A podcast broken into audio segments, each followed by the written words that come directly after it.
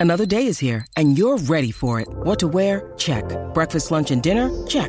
Planning for what's next and how to save for it? That's where Bank of America can help. For your financial to-dos, Bank of America has experts ready to help get you closer to your goals. Get started at one of our local financial centers or 24-7 in our mobile banking app. Find a location near you at bankofamerica.com slash talk to us. What would you like the power to do? Mobile banking requires downloading the app and is only available for select devices. Message and data rates may apply. Bank of America and a member FDIC. When you need mealtime inspiration, it's worth shopping Kroger, where you'll find over 30,000 mouthwatering choices that excite your inner foodie. And no matter what tasty choice you make, you'll enjoy our everyday low prices, plus extra ways to save, like digital coupons worth over $600 each week. You can also save up to $1 off per gallon at the pump with fuel points. More savings and more inspiring flavors make shopping Kroger worth it every time. Kroger, fresh for everyone. Fuel restrictions apply. If you're thinking, I should go for a run today, but it looks like it could rain, Sierra says save on epic rain jackets. If you're also thinking, but I can't go out in these beat up old running shoes, Sierra says save on top brand running shoes. And if you're still thinking, but I'm also busy performing brain surgery, well, then we say, you really should have led with that. Sierra, let's get moving to your local store, like now. Go! Earning your degree online doesn't mean you have to go about it alone. At Capella University, we're here to support you when you're ready. From enrollment counselors who get to know you and your goals, to academic coaches who can help you form a plan to stay on track. We care about your success and are dedicated to helping you pursue your goals. Going back to school is a big step, but having support at every step of your academic journey can make a big difference. Imagine your future differently at capella.edu.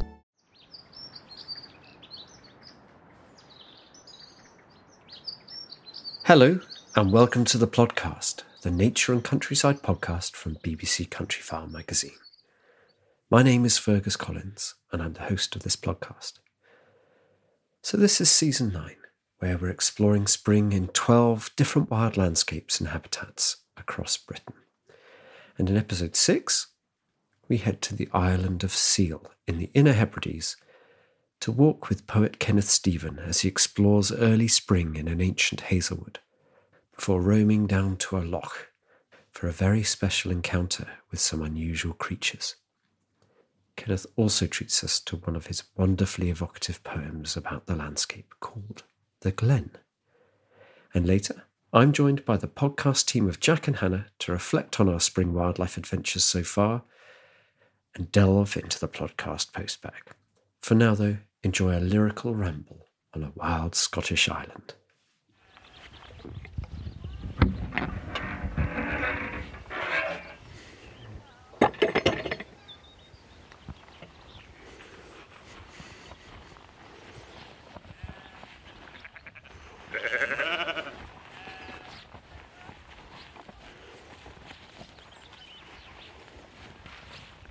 I'm just coming into what is one of the oldest hazel woods in Scotland.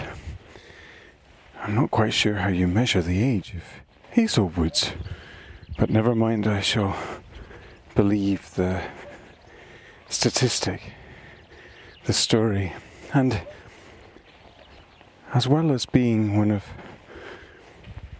the oldest woods in Scotland, it is it happens to be one of the finest places on the Isle of Seil, in my view, in our view, because I know that both Christina and I love it very much. And I've come here really with the intention I wanted to enter the edge of the wood as quietly as possible in order not to disturb the wildlife that I know is is here. I haven't come to find anything specific, although I do know that this ancient hazelwood happens to have many rare lichens within it, and I have little doubt rare species otherwise, mammals and birds. And part of the reason for that if not most of the reason, is that it is really almost impenetrable woodland. I'm looking at it now and I want to seek to give some kind of impression at this point of exactly where I am. And I will do so in just a little moment. I'm walking through past some single hazelnut trees where I come every autumn for a harvest of, of nuts. And I'm looking across to the beginning of the Hazelwood proper. I'm on the east side of the Isle of Seil, the Middle East, so to speak. And one of the reasons I've come is because, and chosen it, is because I know how, how quiet it is, having been here with Christina on many occasions to enjoy it. And I'm going to stop for a little bit just to try to get my own bearings and to offer some kind of sense of what I'm seeing around me because it's a truly beautiful, beautiful place. I've said that I'm in the middle part of the east coast of Seil. I may be a little further to the south, but that's academic. It doesn't matter greatly to get here, I have to come down from the church on the island, past a beautiful little round lochan, and I must mention the fact that I saw the mute swans there, a pair that doubtless will be nesting in the weeks and months to come as the spring progresses. It's almost like ravens in the Tower of London it's a necessity that there must be mute swans on this loch. It's almost round, and there's a little stream running out of it through to the sea. So, just behind me, over a little rise, is what I would describe as a creek, and a lovely stream that leads to it. Actually, at one time that was industrialized. It was a little. There's a little bit of industrial archaeology here, because although it looks like ancient workings now, there's very little machinery left, there's very little evidence of the work that must have gone into the creation of it. There was some kind of a salmon, an early salmon farm. So the salmon were brought up that stream and I presume kept in the lochan, perhaps fattened, um, before being fished. I'm not sure. I'm thin on that story, so I had better not say more. But it's a beautiful location where I sit. Right in front of me, I have an edge of the Lochan, and I have this little. It's more than a burn, uh, would be described as a burn in Scotland. It's a full stream coming out of it, and possibly the sound of the water is, is picked up in it. I don't know. Often there's wonderful uh, bird life on that on that lochan apart from the mute swans. And here, then, between the Lochan and the sea, is this beautiful little area, a copse, bit of woodland, rocky woodland with wonderful mosses, the catkins on the hazel trees at the moment, a lot of sheep's wool earlier on. Before I started my piece of recording, I was catching the noise deliberately of some of the of the ewes waiting to lamb fairly soon now, I suppose. No lambs yet. And on these bushes, um, great swathes of wool. So obviously they come here, lie here at night, and it's they have their scratching posts. It's still very much locked in winter, despite the catkins in the hazels. There's a bit of green coming, and as I was walking along to make the recording today, I was looking at the first buds in the trees, having a conversation too with a robin up in one of the highest boughs of a tree. I love their freestyle song, and obviously they're singing and conscious of the mating game as March begins and progresses and the spring comes. Then what I have to say, go back to my description. So I have ahead of me the Lochan, the river, the stream running out of that, and then on the far side, on the far side of that, a whole long, what would you describe it as? A whaleback, really, of a rock, a spine of rock that extends for perhaps as much as three quarters of a mile. To use old measurements, I'm not, I'm not a kilometre man. Perhaps three quarters of a mile of thick hazel wood and ancient hazel wood. And there are some signs of life about it now. I would dearly love to go into it sometime and walk it. We have friends who have who have made the entire walk. On the other side of it, the, if you imagine that spine of rock, and against it, on the far side of it, is the sea, the east coast of the Isle of Seil. There is a path. Um, we have it on good authority. There's a path, and friends of ours have, intrepid friends, have walked the length of the wood. It's absolutely infested with ticks. Not a particularly nice subject for what is meant to be centered on, on wildlife all the same, but not an aspect of wildlife that we're particularly fond of. None of us.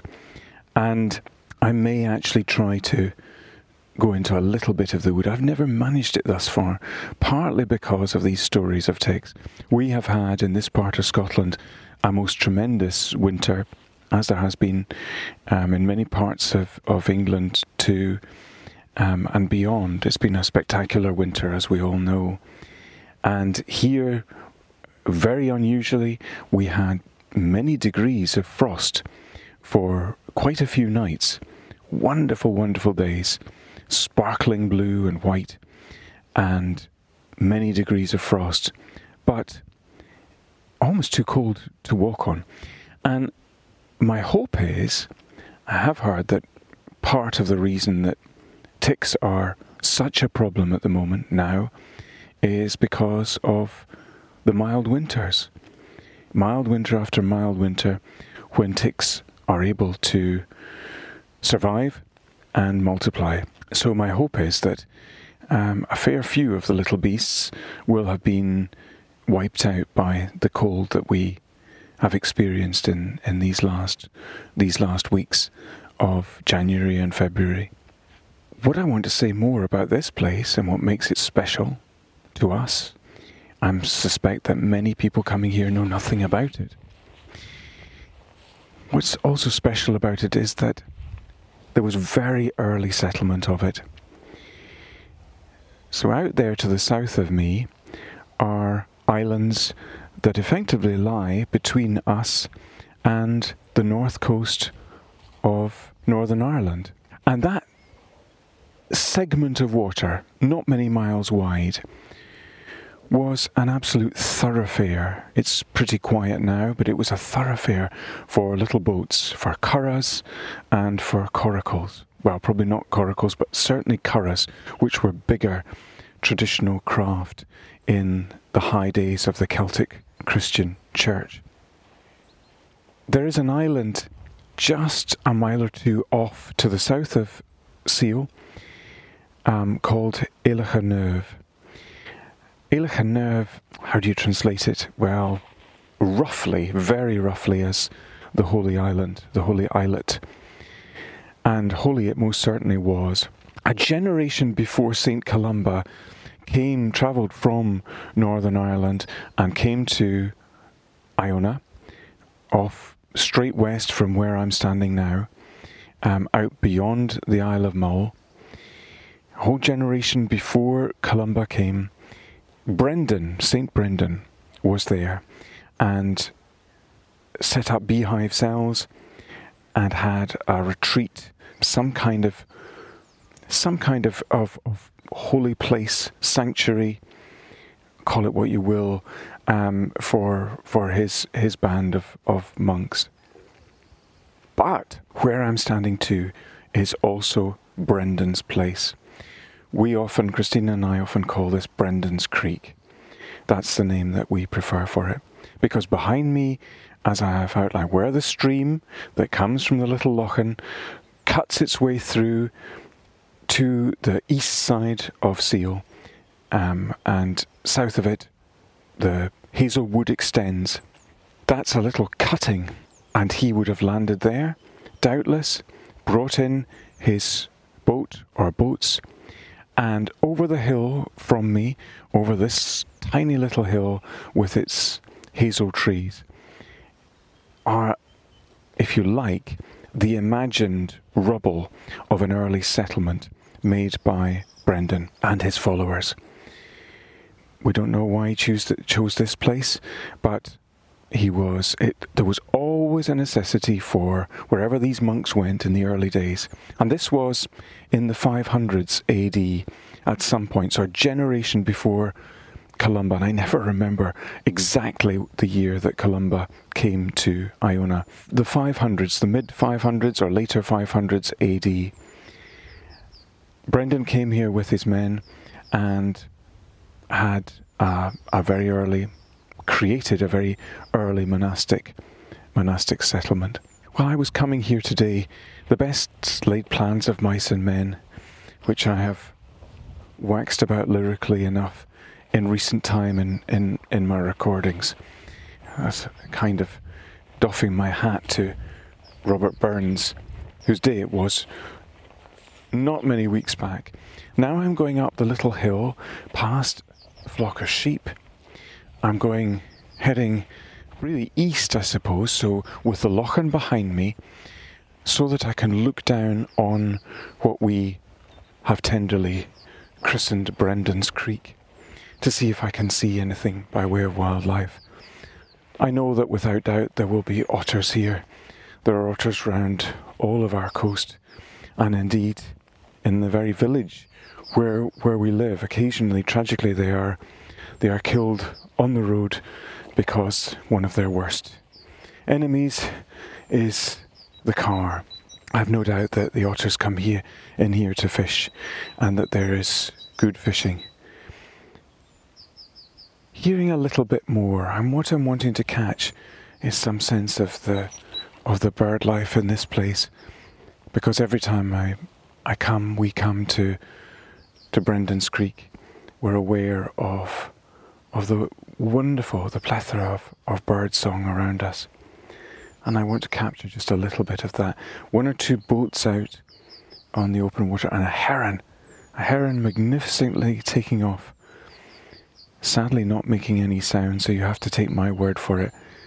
Just passing that boat, I probably scared it, even though I'm trying hard to be as quiet as I can so that really in that Native American way, I can draw wildlife and bird life to me. What I love is, it's, it feels, it feels a, a very special place, a very safe place, a sanctuary. Almost one could say, um, a sacred place. So that I, I find it fascinating that places have memory, and whatever it was precisely that Brendan and his monks came to create here, um, it, it's as though something of the spirit of, of the place lingers within the very soil. It feels a very, very safe and very gentle, gentle place. And it could easily be, having explored, having been to various corners of the west and the north of Ireland. This is South Argyll. North Argyll is famed for its sharp escarpments, its high hills, its mountains, even. But the further south you travel on the coast of Argyll, the gentler it becomes. And I love its gentleness, I love the places within it. Here in this part of Argyll, they talk about naps of land. I'm not even quite certain how nap is spelt. And really, that ridge that I was describing, which has the one of the oldest hazel woods in Scotland on it, the one that is now to my left as I come back up towards the loch, trying not to disturb the, the grazing sheep. That ridge, that hump, that hummock, call it what you will, of stone that heads south, um, is really a nap. I'm, I suspect that would be what it would be described as, and all of that is covered with the with the hazelwood. and two two mallard just flying overhead and very obligingly doing so too. That was rather lovely timing.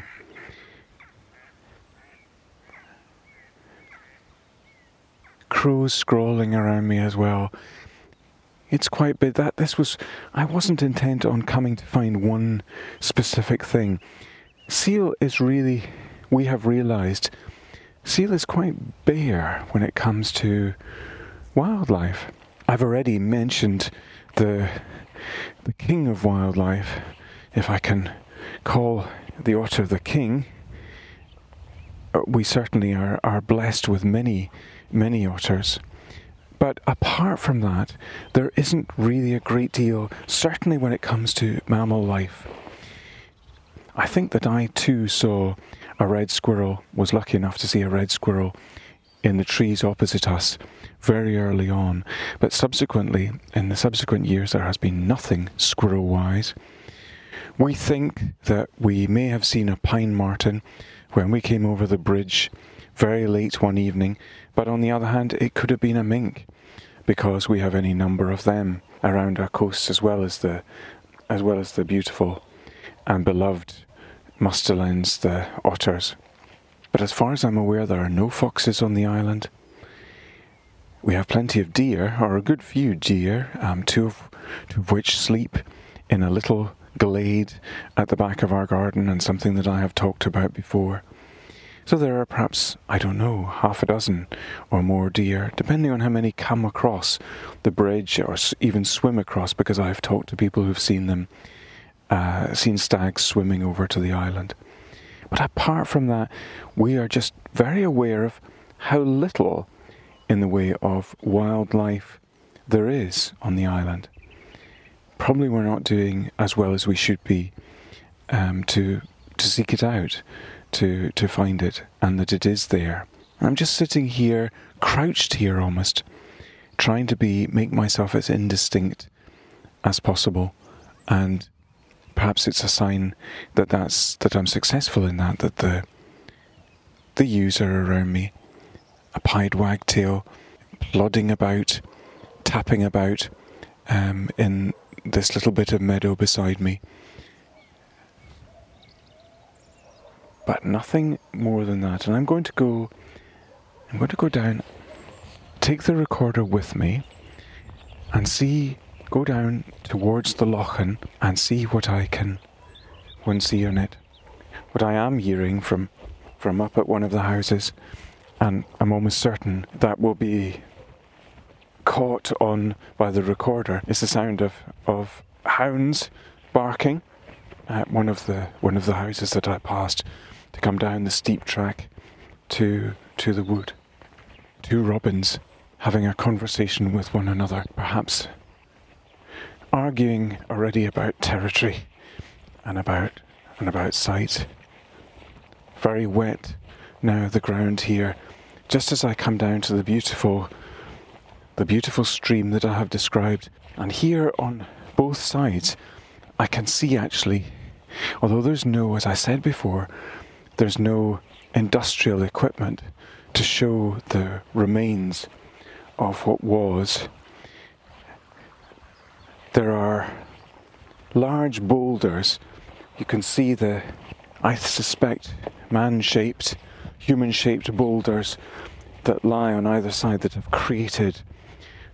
Um, well, today it's certainly a very beautiful stream and quite deep, running down to Brendan's Creek and the opening of the to the opening into the sea on the east side. But perhaps at one time it was I suspect it would have been a much more working site. Here, the before I actually reach the Lochan itself, it widens into a pool that I don't I don't really remember that I'm going to go round.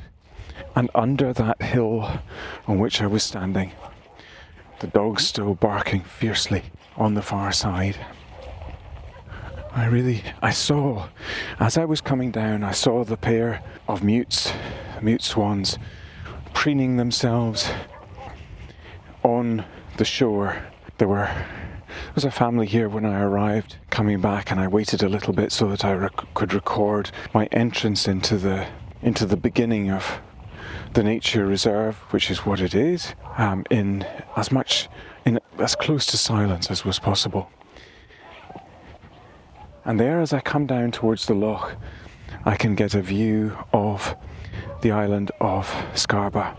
Wreathed in mist today, we've had two most exquisite days um, and really extraordinarily warm for the time of year. It seems as though we have jumped straight from a long and hard winter for once into just so quickly into the beginnings of, of spring.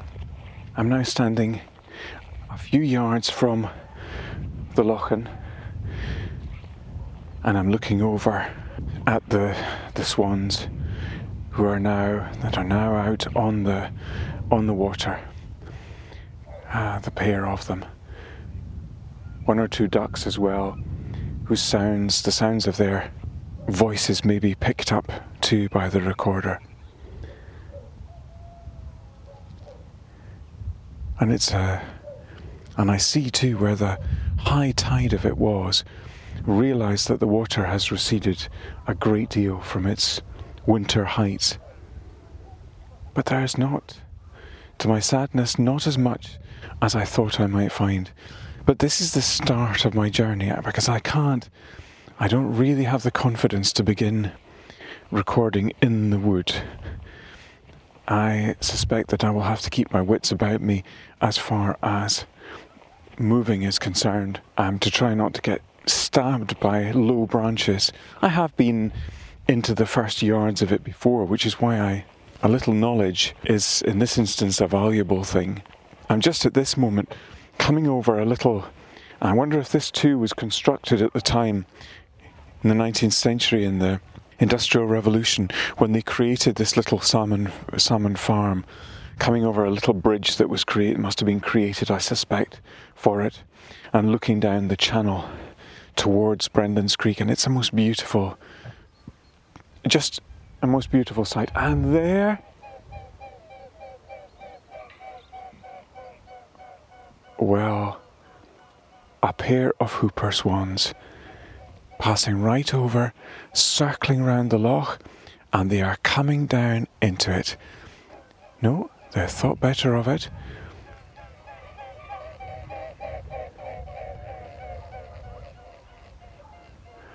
They circled again, and the soughing of those wings. What a wonderful sound. There they come round the periphery of the loch again, heads stretched out into the wind, circling yet again. And now, and now, coming into land. No? Yes, finally. After three laps of honour, wonderful trailing of feet. And the mutes, this is very interesting, the mutes are going over towards them. Instead of leaving them and going in a different direction, they have they are going over towards them. And I wonder if this is I have seen mutes at times chasing off other birds we know how fierce they can be. Yeah, they are charging over towards the whoopers at quite a speed. The whoopers unperturbed at the moment and enjoying the south end of the loch. The mutes heading for them as fast as they can. Beautiful heads of the whoopers extended, the pair together, the mutes not, get, and there the whoopers have been scared off by them. Heads stretched out. And they have left. Well, that beautiful pair of mutes, not quite so, sinking a little in my estimation, and that seems an appropriate place to leave the wood in the day with uh, and in a way, I have found my story. I, I found I didn't know what I was going to come to find. And, well, at least I found the Whoopers. They're, they're the male, uh, per- perhaps male of the mutes, driving across the water. The power, the power of those wings, just extraordinary. So, in a sense, I found my story, although I had no idea what it was that I was destined to find. The Glen. Always we went there.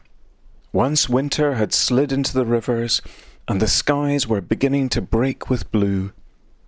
We drove high above the town. I sat in the back, seeing the peaks still robed in their shields of white. The whole way there, the day veering between shadow and brilliance, a young child playing tig with the light. When we got to the glen in the end and thudded shut the doors, stood in the wind's tug and ruffle, nothing but hauntings of curlews, the dip and swivel of peewits, the air one constant song. And the loch lying strummed by the wind, broached like a gem in the moor, a blue beyond all belief. We walked, saying nothing, just listening, and I knew even then this was not nowhere, but rather the middle of everywhere. What a lovely way to finish with a poem from Kenneth there, which sort of sums up the experience we've just had being taken through the wilds of his home island, the Isle of Seil, in early spring. And I should say, Kenneth did go quite a while, It was quite a while back that Kenneth did that walk. And um, gosh, we've had so many exciting things to include in this season. So we've got round to Kenneth, and it's been absolute delight to go a bit further afield.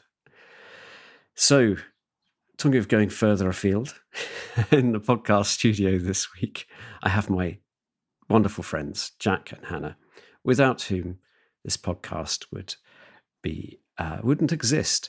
So lovely to see you both. Hello. Hello. Hello. What did you make of Kenneth's adventure in the Hazelwoods and along the lochs of his home isle? He's so calming. I found myself feeling really rested after listening to him. He's got such a lovely way with words, soft, calm. But I was a bit worried about his adventure in the wood after he was recording. Like, do we know that he got out alive? Well, I haven't heard from him since. So no, no, I, well, I have, I have, I have. He, he safely made it back. But yes, he was quite um, quite worried about going into the depths of that wild Yeah. wild wood and losing losing his uh, losing losing an eye or something. It was I yeah, like likewise. That's a lovely thing to say. Uh, yes, I agree. Very calming. Though there was one thing that disturbed me, sent a little shiver up my spine. Was the stuff about ticks? Did you? What did you think? That was sort of. I mean, I was wondering should we include such horrors, but they are part of our wild wildlife. They are important even if they are awful. I've never had one personally. Have you? Oh, I have. Yes, I have. I've um, yeah, I had some wild wildlife adventures with ticks. I had a brilliant day once in my favourite place, which I'll bore you about again, Martin Down, in, in, uh, and I walked around with shorts all day, got sunburnt, went back to the campsite, went for a shower, and realised I was being eaten by these horrible little creatures. And uh, yeah, it was a job removing them all. But uh, and then it made me slightly more reluctant to go wandering in the wild grasses and orchid orchid meadows of this fantastic place. So it was long bit, and I pretty much don't wear shorts when wildlifing. From now, I, I always wear long trousers now, thick socks, long trousers, even in the hottest weather. You know, light walking trousers, but and ticks can still sneak in and out, sneak up your trousers, but they find it a lot harder. There's less to hang on to.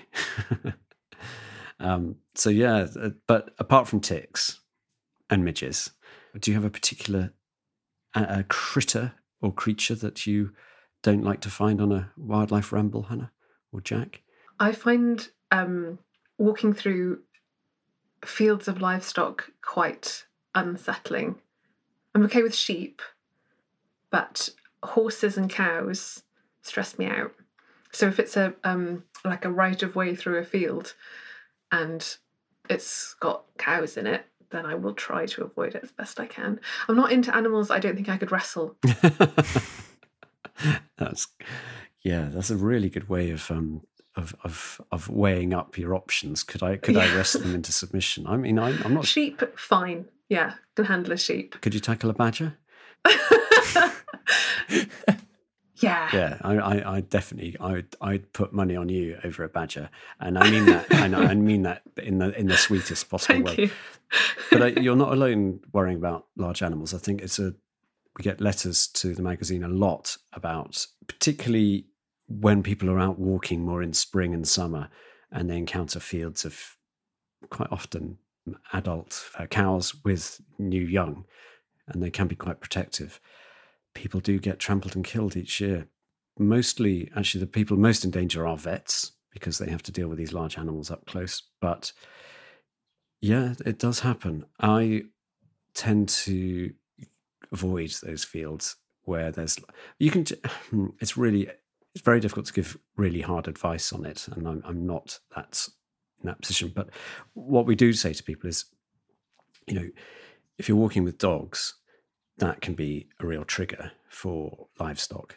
And then what uh, the animals are much more they're, they're sort of innately afraid of wolves. Dogs are wolves to them, so that can be that can be much more dangerous. I've only had one incident, and I've, I walk always walk through fields of livestock, but I've only had one incident in the last few years, and that was quite frightening. But I had my dog with me, and it I beat a a measured but hasty retreat and got over a stile.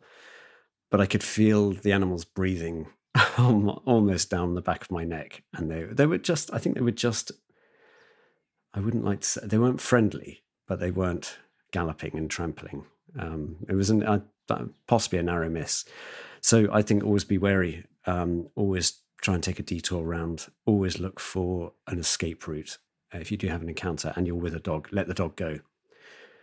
With cows, because they will be more worried about the dog, and then you can make your break freedom. The dog can look after itself. The sheep, well, always keep the dog on the lead. I think with with with cows, I've always found they're quite they're almost dog like in that they're just very curious about what's going on. So I think even if they haven't got young, I think when they've got young, they're a bit more protective.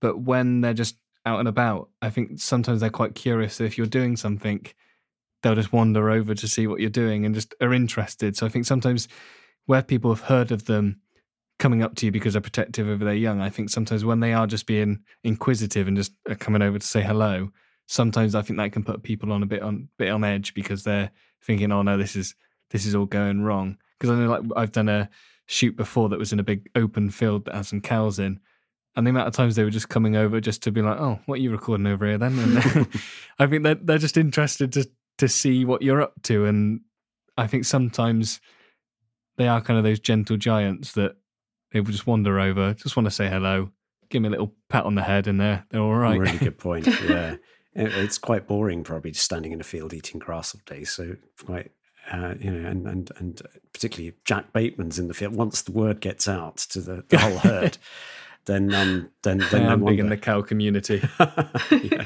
a pin up amongst uh, amongst Britain's cattle. But um, yeah, the, the the the curiosity thing is is is uh, is big, and they will follow you across the field. Um, but most of the time, they'll sit and not not do much. But it, yeah, it's unsettling. Big animals, and they they can be dangerous. So always super cautious. I think is is the. Um, I did have a I did have a, a disconcerting encounter with some sheep this spring, and I had my dog Idris, and we were walking. He was on very close lead, walking through a field where there were lots of lambs. Honestly, the entire flock started talking to each other, making an enormous cacophony of barring noises of varying degrees of aggression, and they surrounded us, and they were buffeting my back all the way till we climbed out of the field. And I, it's the first time I've ever, ever thought, goodness me, if the sheep really got their act together, we we could be in trouble. but it was it was you know they were being really protective, and because they had young, they were much more they were emboldened, and kind of the word went out, and they uh, they gathered their forces and repelled the enemy. So we were well we were we, we were well defeated, Idris and I. Um, Rightly so, rightly so. So that's all I have to say about aggressive sheep for the week. But maybe over the summer we'll have more more of these stories to tell. However, back to spring, and we have been sent in a sound of the week, and I think Jack, you have it there.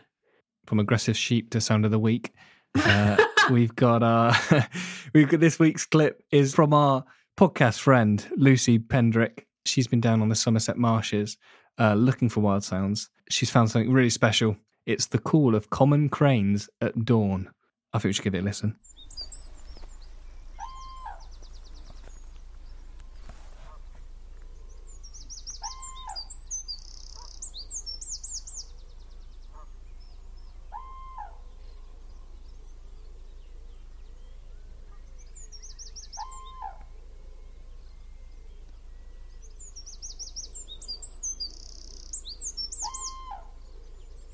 That's like an, a miniature elephant. A miniature elephant. That's exactly what it sounds like. Yeah, I was trying to work out. It's so eerie. Bugling, I think people call it, but I think better it's the sound of a of a of, a, of an elephant in the Somerset levels. Very, very, very tiny, tiny, elephants. Tiny elephant. elephants, like the size of a what, like badger. no, smaller than that, like the size of your thumbnail. They, that's a really lovely. I've never heard calling cranes anywhere, and Lucy recorded that as part of a wider part. In fact, that was a little addition that she did. She was recorded a dawn chorus for us for later in this series. So a cacophony of wonderful birds in her local wood, and then because she was up so early, she thought she'd just do some recording a little bit further further afield. Wow, lucky her. That's brilliant. Baby elephants, great. So that's our sound of the week. Um, please, listeners, do send in more of these sounds. There's so much going on in the countryside right now, and we love to hear them because you know we we are still a little bit stuck in our own localities. Send us whatever you've just beautiful bird song, sounds of waterfalls, who knows, and you can send them to me at editor at countryfile.com.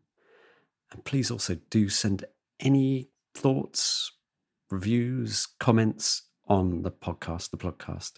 We love to hear them and we will read them out. You may even get them published in the print magazine too. So send those also to editor at countryfile.com. And lastly, do leave some reviews and feedback on whatever podcast provider you use. Positive feedback is really, we love that. Um, and negative stuff, well, we, we, you know, it can be quite entertaining, but we, That could be fun too. but we, we you know, be honest, but we, we, we hope you, we hope you like it. But before we go, I do have a, I do have a countryside joke. Oh, no. Uh-oh. Uh, sorry. Um, anyway, I'm gonna, I'm gonna, I'm gonna give, I'm gonna give it a go, and we'll see. With All right. So, I don't know if I'm ready. I thought you were born ready. oh yeah, sorry, I, I am born ready.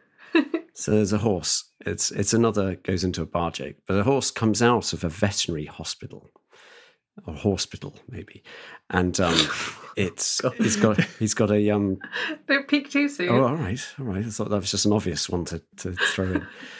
anyway, he's got a drip in his front forelock, foreleg. Uh, st- yeah, he's still got the drip in. Anyway, he goes across the road to the pub. Fortunately, there's a pub over the road, and so the horse walks into the bar, and the barman doesn't say why the long face. I mean, he could have done, but in this instance, he doesn't say that. He says, "What you have?" And the horse says, I'll have a treble whiskey, please. And so the barman pours him this drink, and the horse knocks it back in one go. The barman sort of, whoa, he needed that. And the horse says, I shouldn't have had that with what I've got. And the barman says, What have you got? And the horse says, Ten pence.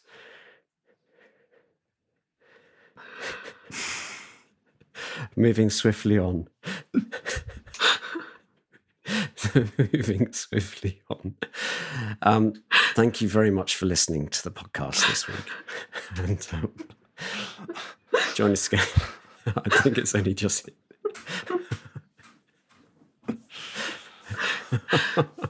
anyway, thank you very much for listening to the podcast this week. I will probably not do any jokes in future, but um, do join us next week when we head back to listen to the Dawn Chorus with lovely Lucy. But for now, it's goodbye from me and from the team.